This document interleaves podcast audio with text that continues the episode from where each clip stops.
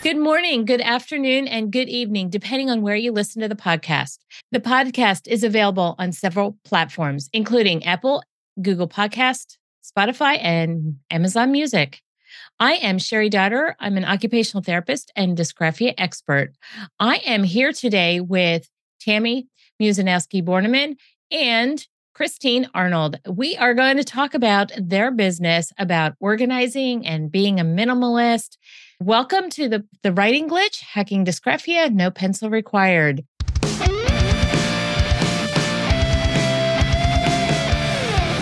Hey, ladies, how are you doing today? Really? Hey, Cheri, thanks for having us today. Really? Actually, I feel really good this morning. I had an amazing sleep. The sky is blue. And this is the first thing that I'm doing today besides my workout. So I feel really good.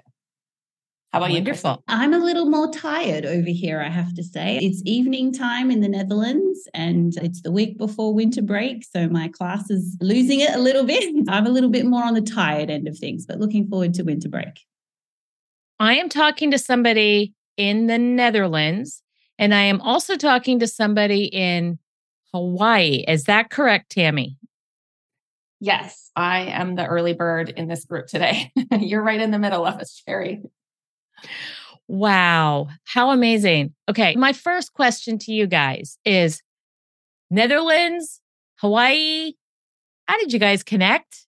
Tell me a little bit about what you're doing. How did you connect? Tell me more. Christine and I actually know each other from teaching together in Singapore. As you could hear from Christine's accent, she's Australian. I'm Canadian, but we're both international movers. So it just happened that we were teaching at the same school. We arrived the same year and our classrooms were right next door to each other. Through that like close proximity, we got to know each other well professionally and then became personal friends like simultaneously, I guess. And yeah, then we just started talking about all sorts of things and before we knew it, we're like, hey, let's do some writing together. And now we're co authors and still friends. That's important in the process. I can relate to the still friends part when you're mm-hmm. co authoring something. I'm in the process of doing that now. So we are still remaining friends and things are going well for us as well. Does that mean that you are the sole owner of your business or are you guys co partners in your business? Yeah, it's my company. And then, but Christine and I do things together about the book, conferences, webinars, things like that under we do that together as 50-50 venture. It's not necessarily under my business umbrella. You know how business goes. You put mm-hmm. things where they fit naturally, I guess.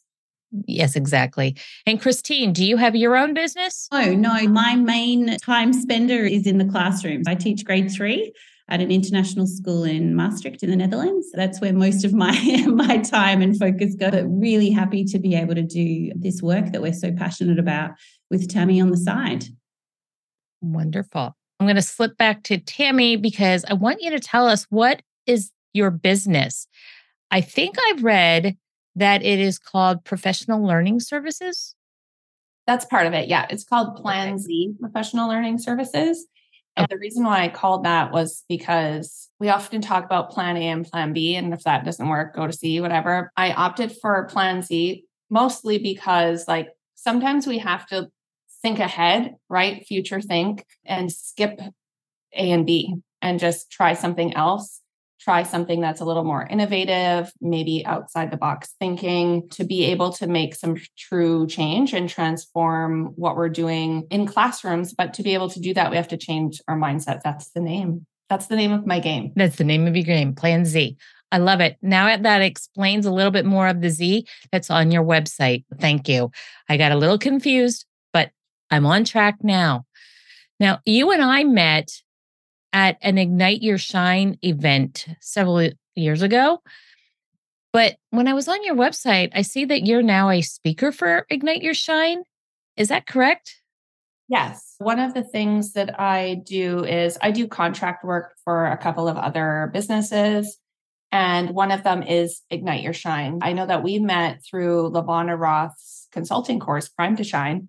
And that I know that both of us learned a ton from that. We grew our networks and met some amazing people. But I have known LaVonna since 2014. And I think that was just a year or two after she started the business, but she's been a consultant for a really long time. And she put a call out to have people join her team. And some of the things that we do are we get together in certain points of the year to do like boot camp so that we can work on some of the content, work on our speaking skills. As it stands right now, another member of the team and I, we've done a couple of conference proposals with Ignite Your Shine, which is all about focusing on like building confidence in people through people's strengths, people's passions, what inspires them, what path they need to take to get there. And we've focused our session in particular on math because that's such an area of need for teachers and students. There's a lot of teachers who are not that confident teaching math for a lot of reasons. And that kind of trickles down into classrooms. So when the teacher's not confident in what they're teaching, that sometimes impacts how um, math is tra- not transmitted, relayed to them, and how their emotional response to math can change. That impacts confidence in the math classroom too. That's what the focus has been for my presentations for Ignite Your Shine. And it's been, the response has been really positive. It's been really great. Doesn't SHINE stand for something? Yes. SHINE is an acronym. The S is for strengths, gifts, skills, and talents, because everyone has those. H is for heart or whatever someone's passion is. I is for inspire. When you put your strengths and your passions together, there's an inspiration point or a shine spot that we call it. And it's for nav- navigation. And that's the action that you take when you figure out what your strengths and passions are. And then E is for exceptional. And all of those things together, S, H, I, and N, your shin makes you shine. It makes you that exceptional person that you are. And everybody is exceptional in their own way. We just have to find out what that is. I've always loved that acronym. Just wow, how did she come up with that? Again, that was from LaVonna Roth and her program called Ignite Your Shine. And little tidbit here, Tammy, she is doing the foreword for John Lee in my book. Oh, that's awesome. Congrats. Yeah, thank you. I'm looking forward to learning more about the minimalist teacher and Plan Z professional learning services. But before we do, we need to introduce our sponsor.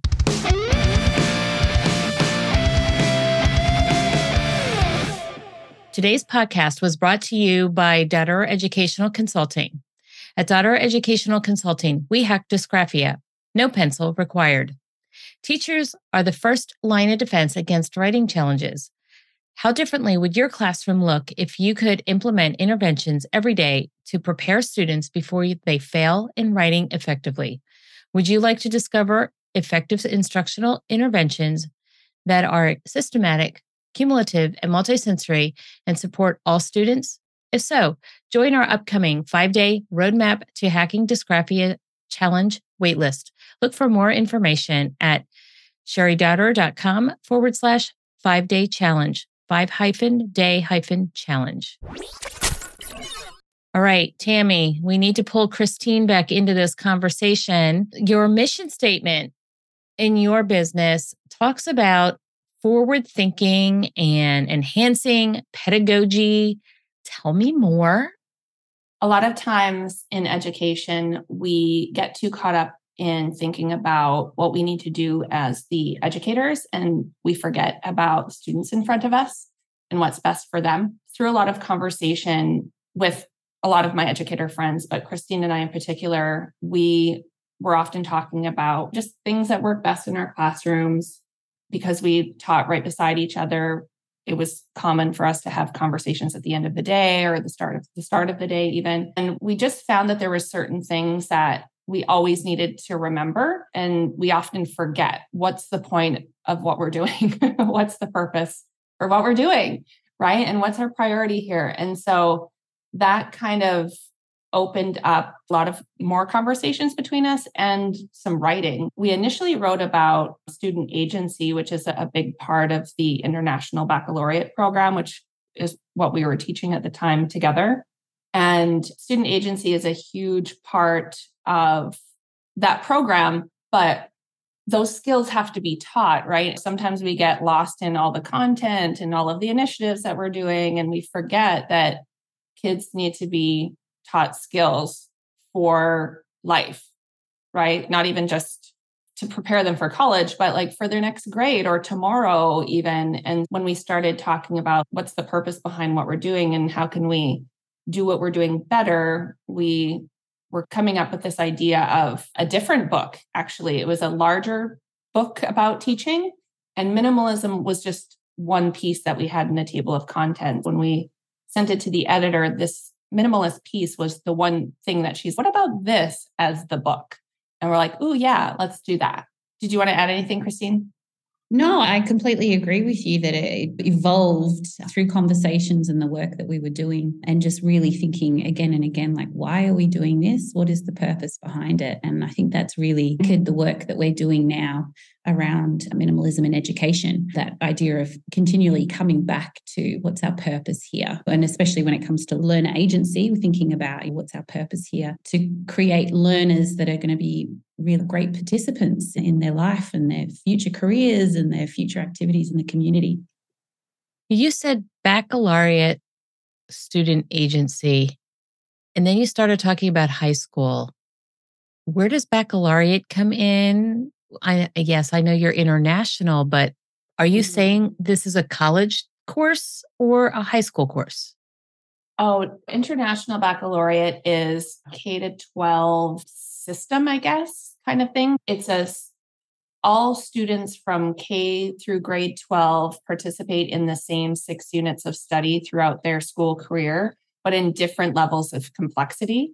There's there's these six units that that every year participates in and every student yeah, um, and some international schools use other types of curriculum and approaches to school as well. There's international schools that are actually American schools. It just depends on the kind of school that you land in and their approach. Yeah. The IB or International Baccalaureate is really an approach. It's a way of, it's an inquiry based learning system. It's heavy on teaching conceptual understandings through inquiry. Was the Montessori platform very similar? in some ways, yeah, there's a lot of that skill teaching, self reflection, open endedness. Yeah. All right. We're taking this idea of the Montessori school, the International Baccalaureate, student agency. You talked about the minimalist teacher. How did it all interface together?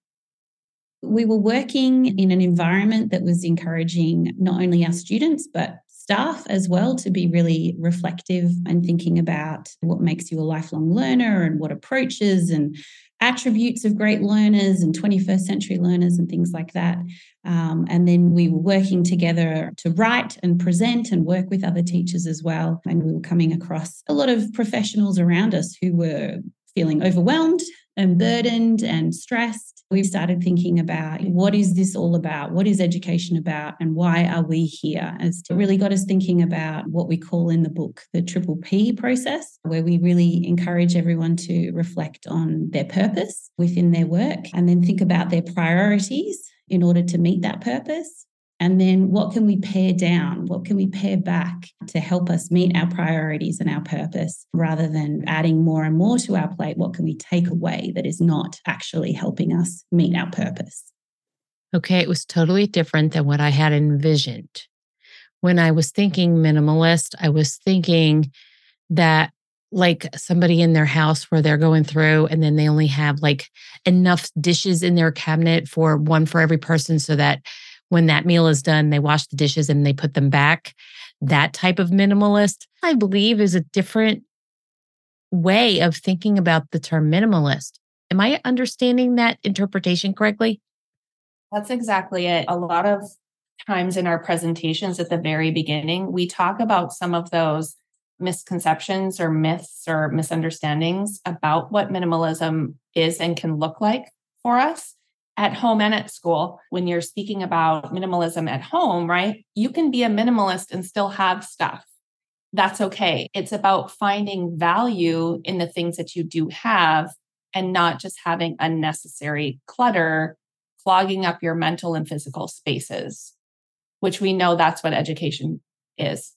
It's a lot of clutter. Yeah, it is a different way of thinking about how we approach education and sometimes we just need to step back a little bit and look at what's in front of us and realize we don't need all of this. Why are we doing this? Let's get rid of it or shape it so that it fits our context better. Interesting. When I went and I was reading the freebie handout that you are going to be sharing here in a little bit, I was like, wow, she's relating coffee to making things easier.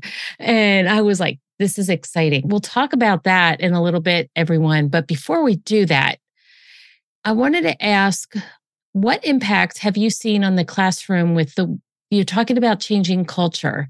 Like, what impact has what you're teaching really done inside the classroom? Can you give me a specific example of how the education from the minimalist teacher and Plan Z uh, services really has done the, a magic change with maybe one kid in the classroom. And when you're thinking about that, lean towards like a writing task because all the things that I am about is how does it impact writing? How does the minimalist teacher change that culture in the classroom and help a kiddo with writing?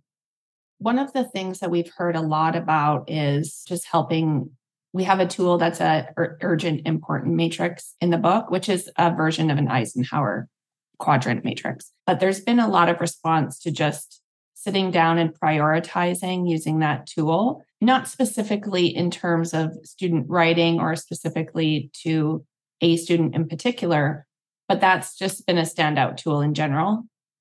If we're talking about culture change in writing for students in the classroom, I think it's important for us to think about reducing the stressors that surround our learners of any age and ourselves, right? Like all three of us, we're all writers.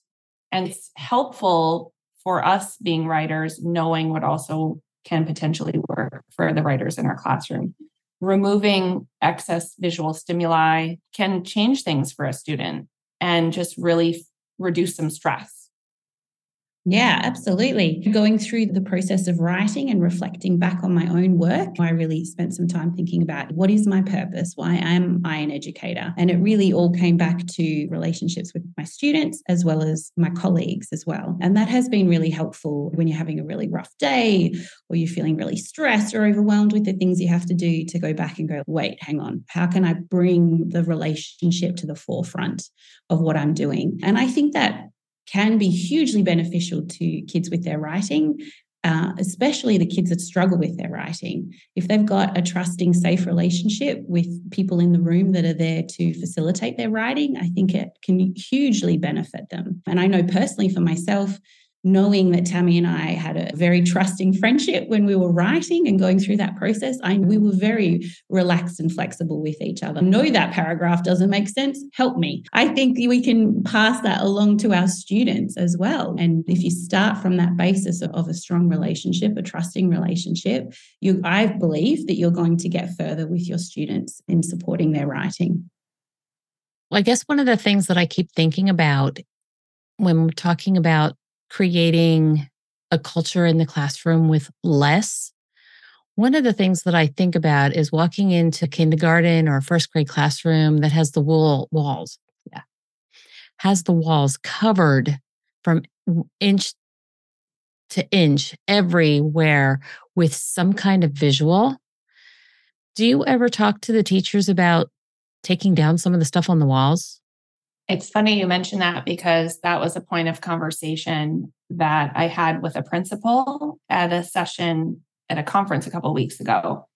And we were talking about the use of wall space and how often teachers get caught up in making it look cute or you want it to be useful for your learners. You want to have resources up, but it's way too much. Like we need to think about the purpose behind the things that we're putting up and when we put them up. Like you don't have to have your entire word wall up at the same time. You can swap it out or have it available in a different way. You don't need to cover every inch of your wall because it's a lot to process every time you move around a classroom. It's a little bit hard for teachers to hear that though. because sometimes those walls are a place of pride. There's a lot of time spent thinking about them and putting energy into putting them up. But we do, that's one of those things that teachers do need to rethink, definitely. I'm in agreement with you. We have to really think about what we put up. One of the strategies that I teach from an environmental perspective is have the kids tell you where they want that particular thing put. And maybe they need it, the word wall, on a totally different wall because it's much more convenient for them to have it on that wall next to the door than it was in the far corner of the other side of the room. And yeah, swapping things out throughout the year and uh, making it so that the walls aren't so full. I am in agreement with you on that. And you're right, it is hard for teachers to hear. I even see some therapists that overdo some of their walls as well. The other thing I think about when I think about writing is worksheets and how much material is on the worksheet that is so confusing for students. Do you ever do any worksheet adaptations? Yeah, I think again you've got to you've got to really carefully consider your purpose behind the worksheet and what's going on and also the audience of the sheet. If you've got English language learners or kids who are struggling with reading or processing information, you know, you've really got to tailor that specifically for the people in front of you. And sometimes we just rely on, oh, I'll read it to them or I'll re explain it to them, but that might not necessarily be the best way to get that kid to access what you want them to be doing. But yeah, I think that's definitely something that, that is worth considering your purpose for. I'm glad that we're in agreement on that. Thank you. I talked or mentioned a little bit about the uh, freebie that you have with coffee and making things a little bit more streamlined. Can you share a little bit more about that now? Sure. That to-do list, I don't know, it's a it's a to-do list tool, tool is to help us sort out the thing all the things that we have to and i just match the type of coffee to each type of thing some of the things that as teachers or even in our life there's just we have a long list all the time of things to do but we can definitely sort them out into categories. You might have something that's like easy. Here's my diner coffee style thing that I can do on the to do list, or is it high caffeinated espresso? But it's important to think about segmenting the types of things that you're doing and how long they might take. If you can segment things by even if it's these are all these five things these will take me less than 20 minutes i'm just going to chunk them and do them right now and plop them into your calendar and then those more intense thinking tasks that sometimes we avoid because we know that they're cognitively taxing, they take a little more time. Separate those out from everything else. Because when you combine those kind of different tasks that require different thinking, it can be hard to, to manage and just think purposefully about how you need to tackle them. But it's a it's a quick and easy tool to just help sort things out. It reminded me as soon as you started talking it through of a book called The Energy Clock. It is by Molly Fletcher. The oh, okay. Energy Clock by Molly Fletcher. Basically, what she has done is she's taken the Google Calendar and she has three sub calendars within her Google Calendar. One's red, one's yellow, one's green. The red is all that cognitive stuff that you really need to concentrate on. The yellow is the stuff that eh, you got to do it, but you really don't like to do it. And the green is all that easy stuff that we tend to push everything aside for and do all the green stuff. Reminds me of that energy clock with the whole the whole to-do list piece that you were just describing. I would push back on having the hard things red. I would make them like purple or something like softer so it doesn't feel so harsh. Yeah, she uses red, yellow, and green, but that's okay. I like the idea of the purple and green myself. Everything in my life is purple and green, if you haven't figured that out by now. Christine, anything else that you wanted to add as, about what we've just been talking about with the to do list? No, I think it's it's been something that we've did more and more as we've gone along with our work is that element of time and just how we can be minimalist in our, pro- our approach with time because it's something that we're all very short of in today's busy world and knowing you know what to give your time to and hopefully if we can match what we value with what we're spending time on hopefully that is going to bring a little bit more balance and joy to our lives. It's definitely something that we're continuing to talk about reflect on iterate on our ideas and things like that. I don't think we have any quick fixes for anyone but uh, striving we're always striving to to find strategies to help. Love it. Love it we're at the time in the podcast where we like to hear about an intervention. And as I was reading your to do list and looking through some of your material, the idea of white space was one of those things that was resonating with me. I was also talking about that last night in our five day challenge is increasing the space between the lines so that when kids are reading and writing that they can see the difference between one line to the next. And I believe that white spaces you're referring to with us whole idea of minimalism. Am I correct?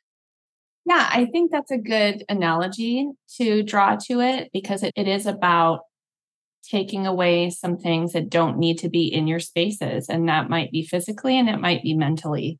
So when we allow ourselves to sit back and think through things and prioritize, that can create some of that white space for us so that we can think more clearly and be more focused in what we're doing.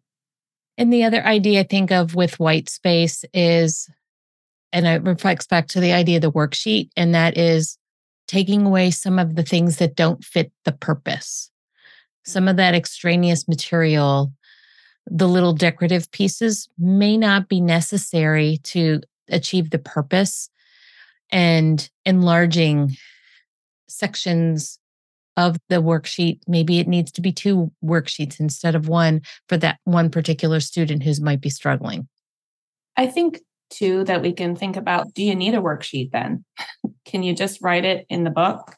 Is it something that's simple enough that you can save the paper and the time at the copier and just have a quick, easy template that's easy for any learner to draw in their books.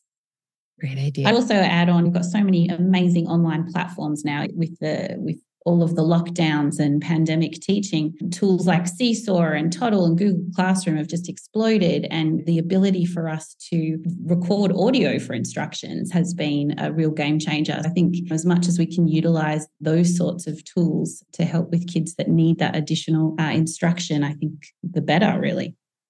Absolutely. Absolutely. We're at the end of the podcast.